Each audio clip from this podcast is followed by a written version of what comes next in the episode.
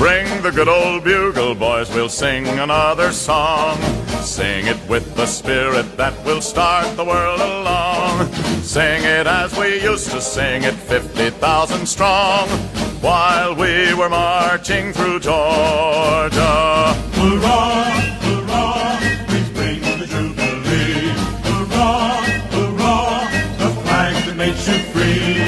So we sang the chorus from Atlanta to the sea, while we were marching through Georgia. Hello, welcome back to the American Writers 100 Pages at a Time podcast.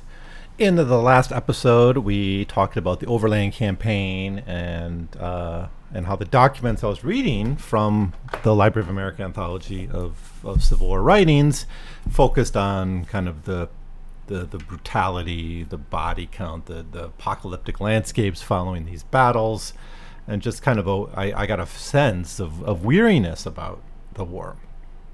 Um, and it was just coming document after document. Um, and yeah, some of that's going to continue into this episode as well. But I do think there are there's there's there's a little bit more to talk about besides that one theme because uh, as we get away from the that campaign, uh, the Overland campaign, settle into the siege of Vi- Vicksburg, um, and of course the Atlanta campaign is continuing on, and that is uh, just as brutal in a lot of ways.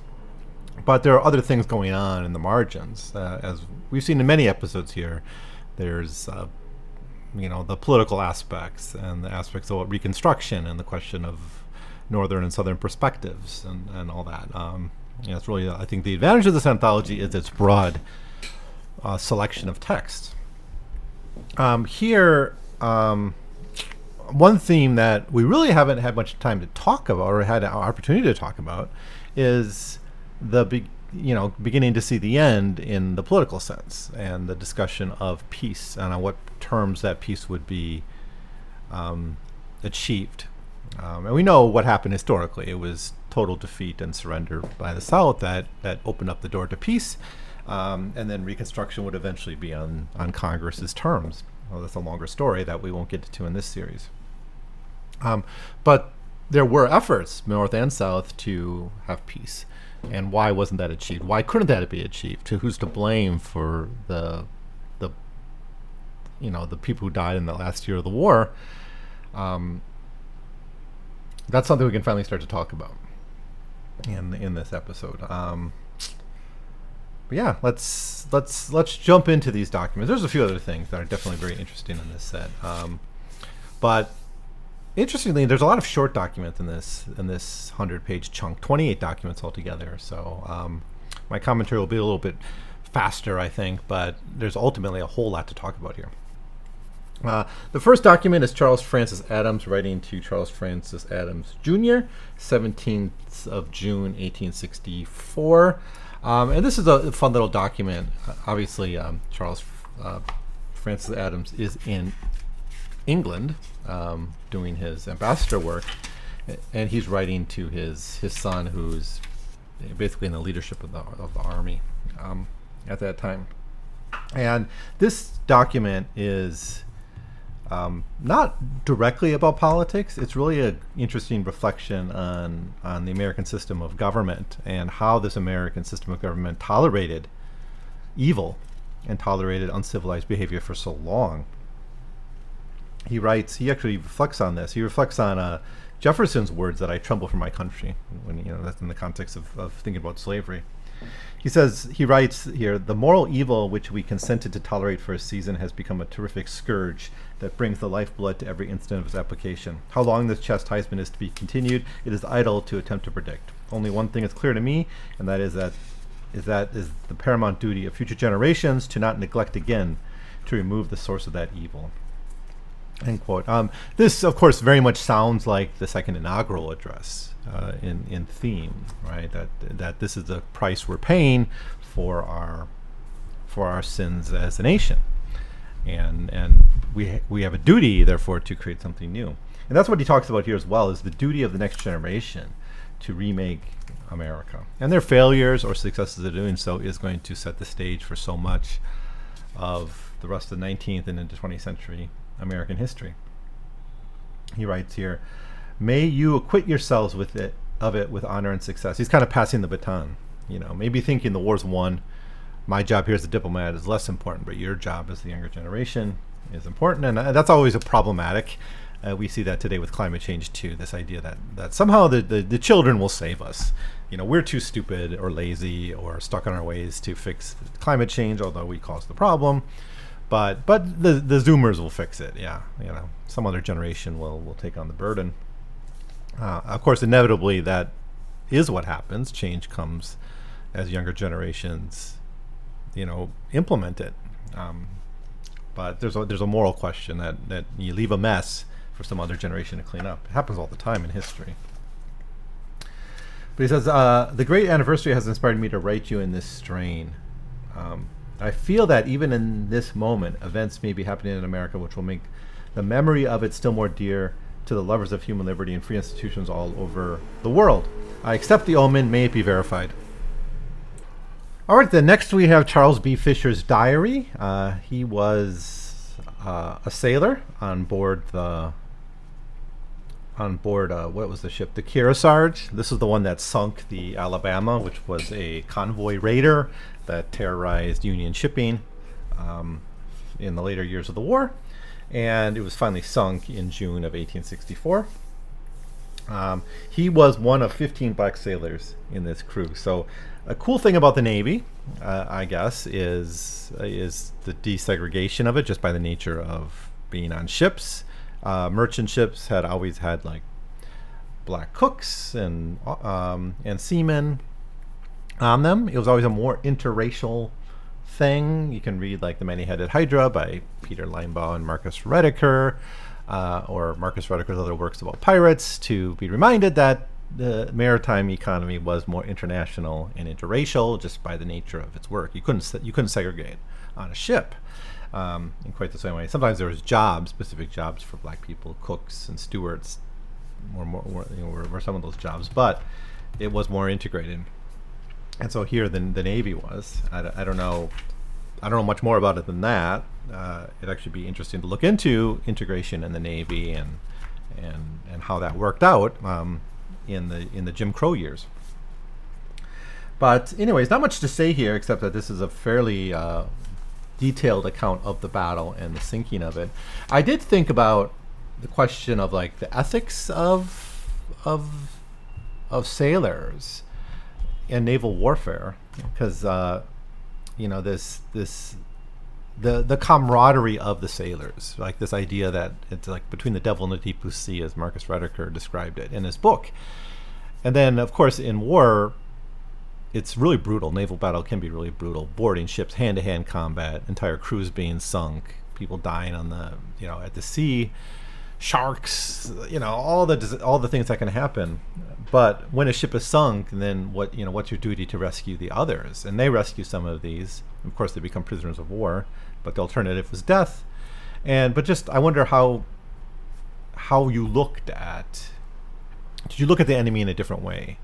because you you had a little bit more empathy for them, perhaps. I don't know. I had a little bit of a sense of that here. Um, so, anyways, uh, next we have Wilbur Fisk again. We've heard we're gonna get a bunch more of his documents, I think, before we're done here. It's like almost every episode there's been a Wilbur Fisk document or letter to the Green Mountain Freeman. He was writing to them, reporting on the war. This is about the siege uh, or the the Second Battle of Petersburg, in fact. I, I, think it is. Yeah, the second battle. There was actually a couple. The first was kind of minor. The second battle of Petersburg is the big battle of Petersburg with thousands of casualties on both sides. That set the stage for the the the siege of Petersburg, which would last for months until the the, the end of the war. Um,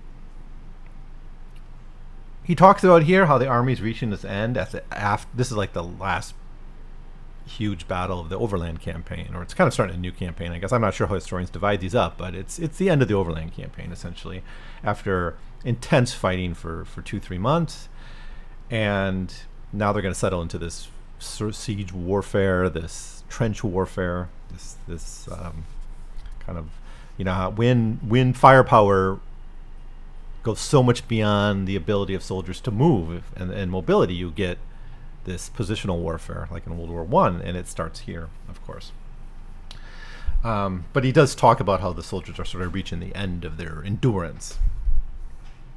He also reflects a lot on the role of black soldiers here, and you just get a sense of, of especially in this kind of intense warfare of the Overland Campaign and later on in the siege of Vicksburg. It's you know, it's again kind of like a sense of in, of of the of the integration of the struggle, right? Even though you still have black units and white units, they're they're face to face. They're fighting next to each other in really really brutal conditions. So there's more chance to reflect on each other as soldiers, not just as an experiment in you know in can we mobilize these soldiers like it was early on. Um, and a lot of praise for him. He praises particularly Burnside's uh, regiments, black regiments, in that. But he mentions how the Southerners would have been humbled to have been taken prisoner by black soldiers, how effective they are in battle, how heavy casualties are, um, the psychological warfare that having blacks on the battlefield would have meant for, for Southern racists. And he reflects on like the Fort Pillow massacre, just a reminder of how much that's in people's minds during this period of the war. Reflecting on the Fort Pillow massacre and similar outrages, he said, quote, I have no doubt if the truth were known that many rebel lost his lives at the hands at the taking of the first line of fortifications after they had fallen into our hands. Um, suggesting there was revenge for the Fort Pillow massacre by, by black soldiers. I don't know if that happened. Let's let's not assume it is because he's just saying he suspects some of these people may have died after they were surrendered as, as payback for that. But generally, he also talks about here about the injustice of the salary differential, which was, of course, an issue throughout the war. So, a really good document. I sometimes complain about Wilbur Fisk's battlefield accounts, but but when he really is commenting on like the substance of the issues and and the war, what the war is really about, I think he's quite good. Um, we got uh, next Stephen Minot Weld to his father. He was a Union officer, and he's expressing frustration at the Overland Campaign overall. Um, he actually says it's worse than the news you're getting. He this is a very rare document for me because I haven't seen any critiques of, of Grant. We're going to see a, a couple, one more, but that's from a civilian point of view. This is a soldier criticizing Grant's conduct during the Overland Campaign, and and I think most people who kind of present Grant as a butcher tend to focus on the Overland campaign and not his much more efficient Vicksburg campaign. Of course, those were different conditions and different geography and a different enemy and an entirely different situation. Um, but you know, obviously those voices criticizing Grant were out there. He writes, "The only time Grant had got ahead of Lee was in crossing the James River and attacking Petersburg he did outmaneuver him there, most certainly, but not follow up his advantage. So, so this was the one good chance we had to strike at Lee, and we failed. Um, and it kind of reminds me of the criticisms we got of officers, of, of general officers, back in the 1862 and 1863 volumes. But I don't know. It's it's it's good to have those different points of view, I guess. Um, Oh, okay. We return to Eugene uh, Forbes. Let, let me talk about both Eugene Forbes documents here. Eugene Forbes wrote a diary of his time in the in the Andersonville prison in Georgia. So we've actually met him in a previous episode. I think was the last one we first met him. Um, and this is a really interesting document about just day-to-day life in the Andersonville prison. Just, I mean, obviously the conditions were poor we don't need to uh, reflect on that too much, uh, although his description of them are quite good. But just what a wild place it was is the sense I get. Um, some of the descriptions here are just crazy. He said there are a number, quite a number of insane men in camp. One of them has been plundering everything but his shirt, or has been plundered of everything but his shirt. So he's had everything stolen from him. Later on, he mentions an insane person as well. He says a crazy man is running around naked this morning some scoundrel having stolen his clothes. So the problem is people are having people are being victimized and people are being targeted. You know, people have gone around the bend, shell shocked, or, or you know, there's not much description here. One is description is crazy, the other is insane. What that means, Eugene Forbes isn't fully telling us here, but you know, obviously in harsh conditions, people are going to respond in, in ways that might be deemed insane or crazy, but they're being targeted by thieves. And these are apparently other Union prisoners who are just taking advantage of their other, you know, others in the camp. And it's just like a big fenced off area. I think I don't think this was like a like it's not a prison prison, right? It's just a fenced off area where. Uh, and he actually mentions about how there's like no food. The Confederate Army doesn't have food either, so it's like they're not getting any um, food either. So there's this kind of organized raiding, organized thieving is a lot of what he's describing about here. The, the raiders is what he calls them, but they're essentially organized uh, crime, um, preying on them, and there's very little protection being offered by the Confederate guards. They're just sort of letting this happen. They don't seem to care that much about it. We also get uh, questions of people tunneling out or, or, discussion of people escaping and tunneling out. Again, just a sense that this is not, this is obviously not a very well maintained prison. It's not well thought out. And there's chaos inside. There seems to be not much leadership from the from officers who are supposed to be guarding them. It seems a real mess. Even the rumors of war they get are all wrong. Like he has, he gets a rumor that uh, yeah, Petersburg taken and 10,000 prisoners in Beauregard taken. That's not true, you know. Uh, I guess Petersburg were taken, but the, the, the, the, size of the victory is is wrong. I, well, what side was the trenches are at the, at the siege of Petersburg? Was it was Petersburg taken and then the trench warfare began, or was I, th- I think the, we described the siege of Petersburg. It must have been this the Confederates were defending Petersburg during the siege. I don't quite remember but a really really wild document um, and uh, and it we get the, the end of the story in a later selection chosen by our editors where um, he talks about the capture and execution of the Andersonville Raiders, and there's six soldiers who are were actually captured as the as the lead men in this organized gang of, of thieves, and they're hung. And one of the executions is botched. It's really really uh, brutal stuff. Now, I looked it up. You can buy uh, Forbes's entire like diary. He died before uh, I think the camp was liberated. He died in, in 1865. Um, so the diary is just what he left behind from his experiences there. But this might be worth like looking at in more detail because it's it's quite uh, quite an amazing sounding document uh, from what I've read here. Uh, the first passage didn't impress me that much, but this one this section here, this whole thing about what's going on here, the day to day life of the camp. Really, really good stuff. Uh, we have William Sherman is, the, is the author of the next document, um, writing to his wife, just talking about the a- aftermath of a bloody, the bloody Kennesaw Mountain battle, part of the Atlanta campaign. Um, and he talks about the heavy losses, and he's a bit frustrated because he realizes he has fewer resources than Grant has in Virginia. He can't afford the losses that Grant is sustaining in the the overland campaign, which was just finishing up at that point, he's going to have to rethink, I guess, his his strategy in seizing Atlanta. This was a hard fight, taking Atlanta. One of the Confederates' best generals, who really had a defensive mind. He was a really a defense-minded general, not like Lee charging in the north and you know sending his men to attack the other side, uh, like a Pickett's charge. He's much more th- strategic and thinking about defense, and he got a lot of respect from his officers. He was well loved. Uh, we see that in the documents, even here.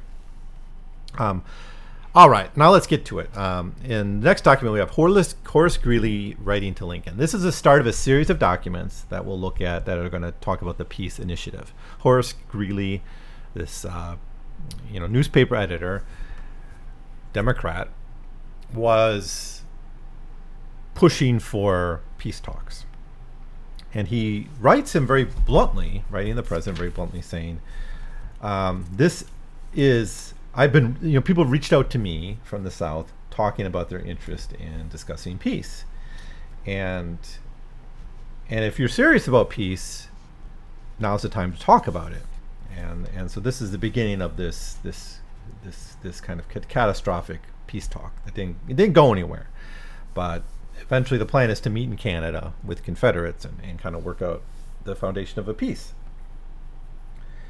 He says, and he says, you have a duty to do this. He says, uh, I, to remind you that our bleeding bankrupt almost dying country also longs for peace, shudders at the prospect of fresh conscriptions and further wholesale devastations and a new river of human blood, and a widespread conviction that the government and its prominent supporters are not anxious for peace.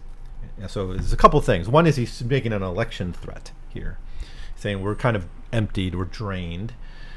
And this is in, the, obviously the Overland campaign was bloody casualties every day in the news. And then, but his Greeley's making a threat here. He's saying, "You're go- you know your election's coming around the corner. This is July 1864. The election's in a few months, and you're going to pay at the ballot box.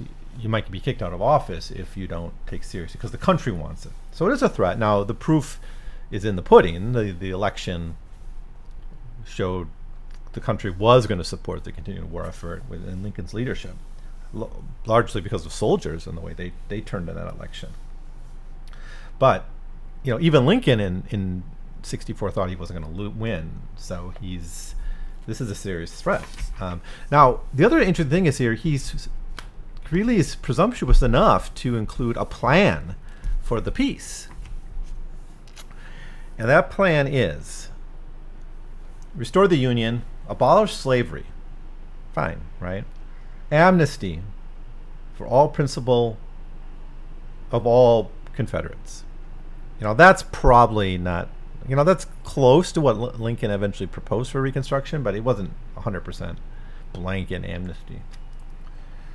Um, here's the, the, the rub, though. He says 400 million uh, payment to the slave states. So it's some sort of compensated slavery, compensating for the emancipation of slavery, compensated emancipation. That was, of course, a proposal at times in American history. Um, abolitionists, of course, oppose this. This would be a no-go for abolitionists because it would, it would somehow see acknowledge former these former slaves as property that was that was lost. It should be paid back. Lincoln's position, pretty clear, and the Republican Party position, pretty clearly, is that this is contraband of war. If we're going to talk about property, they're contraband of war, and it can be seized. Um, but 400 million, it's not much per slave. I guess that's what you could say about this proposal. It's um,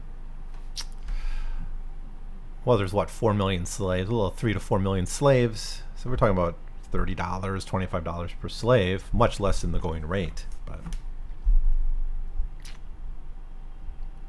no, sorry, my math wrong. That's it's like a it's that'd be more like hundred dollars per slave. Sorry, yeah. Um, still, I think that's quite quite low for the, what a slave cost. I think they were more like three or four or five hundred.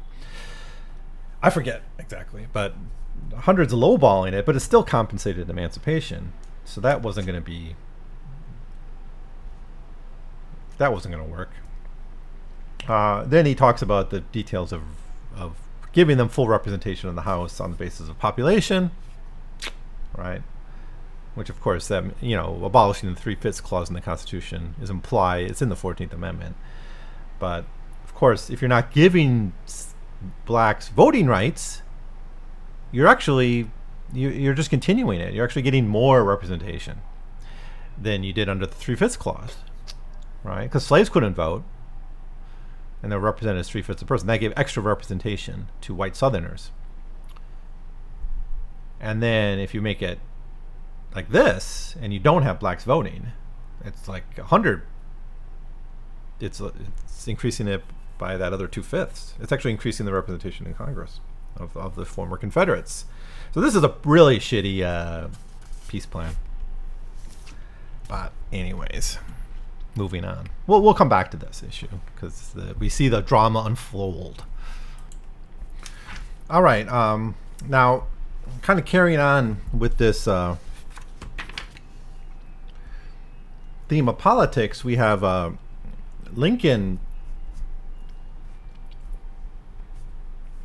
pocket vetoing the ironclad oath proposal. So here he's kind of punting on Reconstruction. So what one theme I think we see in this in these months is Lincoln being very very careful about post-war plans and peace in the context of the election, and then the context of a, of a confidence he has in Grant and Sherman in winning the war decisively on the battlefield. So, one of the proposals that came from Congress was this ironclad oath uh, idea, which basically would say you would have to give an oath and prove. Basically, the burden of proof I think was on the this sayer of the oath that they didn't participate in the in the war. They were not supporters of the Confederacy in any way, which would exclude huge parts of the South from from having voting rights and, and citizenship, essentially.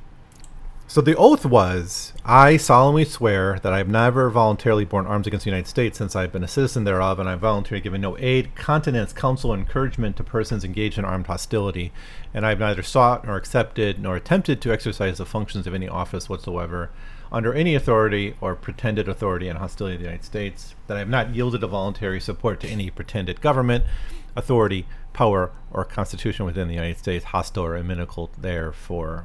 And and then he then it's like I affirm to defend the Constitution against all enemies, all that stuff. So this was issued, and um, and it got pocket, pocket vetoed by Lincoln, basically not vetoing it, not signing it, just um, just putting in the desk, right?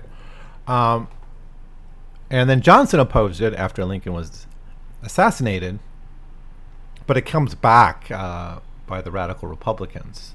Um, now Lincoln's was was a much easier oath to make. Even people who like were soldiers could be could take that oath, and and only ten percent needed to take it to get your state back in. That was the, the effort to kind of speed up Reconstruction after the war was won. But Lincoln doesn't want to make a decision on this at this point in the war. So he basically says we shouldn't make a commitment to any plan. He makes a statement about it. He doesn't just hide it or pretend it doesn't exist. He makes a statement about it and he says no commitment to any plan should be offered. And he offer, actually mentions how there's different situations in Louisiana and parts of North Carolina, West Virginia, you know, Tennessee, all these different places are already kind of having their own system for reconstruction. So to impose something like this is a bit premature. He's being political here, um, and I'm still not convinced of what Lincoln's reconstruction were going to look like because he died before the war was ended, before reconstruction really would have been his priority. And I, and I do think he's his sentiments would have been more at the radical Republican position, but he's just being careful during the war, and you know, especially after getting reelected, trying to get the Thirteenth Amendment passed and trying to make sure the war is won without a compromising peace. All right. Related to this is we have Lincoln's response to the Greeley letter, where he just de- deflects on the peace talks in a really fun way. I mean, it's a really nice, brutal little letter. He says, um, if you can find any person anywhere professing to have any proposition of Jefferson Davis in writing for peace, embracing the restoration of the Union and abandonment of slavery, whatever else it embraces, say to them he may come to me with you and that if he really brings such a proposition, he shall at least have safe con- conduct. So he's saying, yeah, don't meet in Canada. If someone wants a peace, my door's open. You'll have safety of passage to Washington, and he can negotiate a peace, which obviously is not what Confederates are willing to do. Um, that is, um, not willing to negotiate directly with Lincoln about it. So he's being very. Uh, he's it's good politics here. Um, now, after this, we have a series of documents, which I'm just sort of going to deflect. I'm going to pocket veto these documents just because they're not that interesting to me. They deal with the Jubal Early raid on near Washington. Basically, I think Jubal Early's cavalry went through the Shenandoah Valley and, and kind of harassed Washington because most of the troops had left Washington for the overland campaign and it was, you know, not super well defended, but it was still like really well fortified. So Jubal Early gets there and he's like, eh nope, go back. And he kind of sneaks back. But before he sneaks back, Grant tries to get him, capture him, and he sends some troops to try to capture him, and they get away. That's basically what happens. Uh, I'm sure that's of interest to some to some readers. I'm telling you, it's there, but um, it's, it's kind of like the third time a major Confederate invasion of the North is able to kind of slink past the Potomac through that same route. You know, you know, first after Antietam, then after Gettysburg, and now after this raid. But this is like, you know, first as tragedy, then as farce almost. This, this seems like a, such a joke campaign. Like, what's the point of it? It's like there's no way the handful of cavalry troops are going to do anything to seize Washington. But apparently, there was like they got close enough to like shoot into Washington, and there was some event that Lincoln was at. And there was firing nearby, so kind of a harassment, but not much more than that.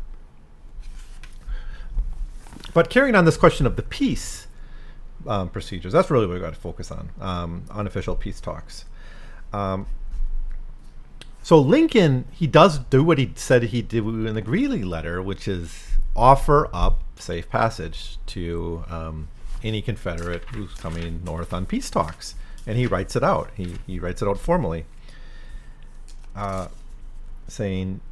Any proposition which embraces the restoration of peace, the integrity of the whole Union, and the abandonment of slavery, and which comes by and with an authority that can control the armies now at war with the United States, will be received and considered by the executive government of the United States, and will be met by liberal terms on other substantial and collateral points. And the bearer or bearers thereof shall have safe conduct, safe passage both ways, or whatever. It doesn't say anything. It says basically you can come to surrender to me, um, and we'll try to be as nice as possible. He's not. He's not saying, "Oh, I'm giving." He's not giving up any ground, which he shouldn't do, right? Especially not when he's winning. I think what makes Lincoln so great is not that he he's being hardcore at the end of the war, though. It's that that was his position even when the Union was losing. Um, so then we have the Clement Clay and James P. Holcombe writing to Horace Greeley document, which is um, the Confederate response to this. So this is written from Canada. They went to Canada. Um, so Greeley and this other guy, John Hale, went to Canada to meet with these people. And this is like the product of that meeting and that conversation. And it's, you know, there's really no ground for peace talks based on what Lincoln has done. So Lincoln basically blocked this Greeley effort to do the peace peace uh, do this peace talk sort of behind his back, um, and Greeley sort of walks into it. It seems to me. Um, so the Confederates here are saying, well, we wanted to have a compromise, a, a, a comprehensive kind of compromise position. The president seemed to open the door, and there's going to be none of what Lincoln says. He says, "Oh, there could be free discussion." That's what they wanted. They wanted to have all this list of things that could be negotiable, and and Lincoln didn't open up any of those doors. But they thought, "We, we thought you were going to be nice to us," and he didn't. And then he, basically the conclusion is there's really no ground here um, for for peace, um, because um, because there's no negotiation on the issue of slavery. It seems that's ultimately what it comes down to. Um, and it's just the limits of this any kind of peace talk by these kind of third parties, anyone not in a position to really just surrender. Um, the incapacity of real peace with, with Lincoln as leadership. Of course, Lincoln gets blamed for this for for not negotiating with with us, right? For not giving us our due respect, and a lot of pathos in this document about human statesmanship and the carnage of war, and, and we were promised safe conduct, and we, we thought we were going to get a proper negotiation. Um, here's how they conclude While an earnest desire for peace pervades the people of the Confederate States, we rejoice to believe there are few, if any, among them who would purchase it at the expense of liberty, honor, and self respect. If it can be secured only by their submission to terms of conquest, the generation is yet unborn, which will witness its restitution. If there be any military aut- autocrat in the North who is entitled to proffer the conditions of this manifesto, there are none in the South authorized to entertain it. So basically, if this is the peace position, there's no one in the South who has the authority to do that, to grant that. So that closes that door. It's going to be decided on the battlefield, um, clearly, and and I think Lincoln seemed. My position is Lincoln sort of handled this quite well. Um, the follow-up document here is uh, James R. Gilmore writing to the Boston e- Evening Transcript. This was um, this was kind of, I guess, Lincoln doing his his response to all of this. This is all happening days with within days of each other too, where he sent this guy James F. Jacques um, and this guy James Arnold Gilmore, who writes this document, to meet uh, with to go into Confederate held territory, meet with Jefferson Davis, and they came back with the position um, on this, and we we, we get uh, Davis's red line, I guess, and he's more. Here's what he says. I mean, there's obviously no grounds for negotiation based on this, which is why that other piece. I mean, this is what Lincoln was saying, right? I'll negotiate with Davis, maybe Stephens if he wants to show up. Says, it will result in nothing. Jefferson Davis said to me last Sunday, and with all his faults, I believe him a man of truth. This war must go on till the last of this generation falls in its tracks, and its children seize his musket and fight our battles, unless you are acknowledging our right to self government. We are not fighting for slavery, we're fighting for independence, and that or extermination we will have. So, yeah, I mean, point one that Lincoln said is like, yeah, restoration of the Union. So, um, at this point in the war, no grounds for peace. So I don't. The losers didn't compromise, I guess, or at least didn't realize they were losing yet. Willing to sacrifice the next generation of children. Um, maybe he was drunk when he said that.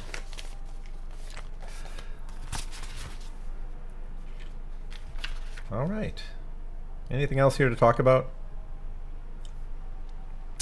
Some stuff on the Atlanta campaign. Yeah. Battle of the Crater. Faith in Johnston by Georgian soldiers. There's one beautiful document, though, I have to talk about, though. Um, if I can find it. Yeah. John QA. So I guess Quincy Adams, John Quincy Adams Dennis. So this guy, this is a former slave. He was freed in in 1863 by Colonel William Birney, who uh, some recruitment campaign in Maryland. Now, of course, this is we talked about this before in the last couple episodes about this status of slaves who escape slavery from the border states, the places that weren't that the Emancipation Proclamation didn't apply to. And so um, there was all kinds of justifications given for freeing such slaves, like the master was cruel or something. There there would always be some excuse, and then the military would, or maybe they were too supportive of the Confederacy. There were justifications made for freeing these people, um, and it seemed it wasn't that there wasn't much follow up on the details. It was just do it. But this letter, this is this is a beautiful letter written by a desperate father uh, who has very little education, clearly, because there's all the misspellings and grammar and punctuation mistakes all over the place here. And he's writing to Edwin Stanton, Secretary of War, and he's asking him to basically help him get his children back, who are still legally enslaved in Maryland. He says, he writes, but what I want to know of you, sir, is is it possible for me to go and take my children from these men that keep them in slavery? If it is possible, will you please give me a permit from your hand? Then I think they would let them go. I do not know what to do, but I'm sure you know what is best for me to do. And he um, he talks here as well about his poverty and his suffering, yet what he wants in his life is his children back. And now, thankfully, he would only have to wait a few more months. In any case, we don't know if Stanton replied to him, but we would only have to wait a few months because by uh, November 1st, 1865, Maryland abolished slavery. So um, I think that's it. There's oh, the Battle of Crater is is is, is interesting too. This was an effort to try to break up the Petersburg trenches, and then soldier soldiers went into the crater, and it was a bloodbath, a union uh, for the for the Union, a really one-sided, horrible battle. Um, and we have a Confederate witness to this battle, writing to his wife, a guy named William Pegram, and he, pretty shockingly here, justifies the cold-blooded murder of some black soldiers. He says a few of our men were wounded by the Negroes, which exacerbated them very much. There were hardly less than 600 dead, 400 of whom were Negroes. As soon as we got upon them, they threw down their arms to surrender, but were not allowed to do so. Every bomb proof I saw had one or two dead Negroes in it, who had sulked out of the fight and been found and killed by our men. This was perfectly right. So here, that's okay. People die in war, and we already know Confederates had no gumption about executing black soldiers who surrendered from the Fort Pillow massacre, but this blatant justification of it. He says, This was perfectly right as a matter of policy. I think over 200 Negroes got into our lines by surrendering and running in along with the whites and while fighting was going on. I don't believe that much over half of these ever reached the rear. You could see them lying dead all along the route to the rear. While there was a temporary lull in the fighting after we had captured the first portion of the line and before we recaptured the second, I was down there and saw a fight between a Negro and one of our men in the trench. I suppose that the Confederate told the Negro he was going to kill him after he had surrendered. This made the just Negro desperate. He grabbed up the musket. They fought quite desperately for a little while with bayonets until the bystander shot the Negro dead.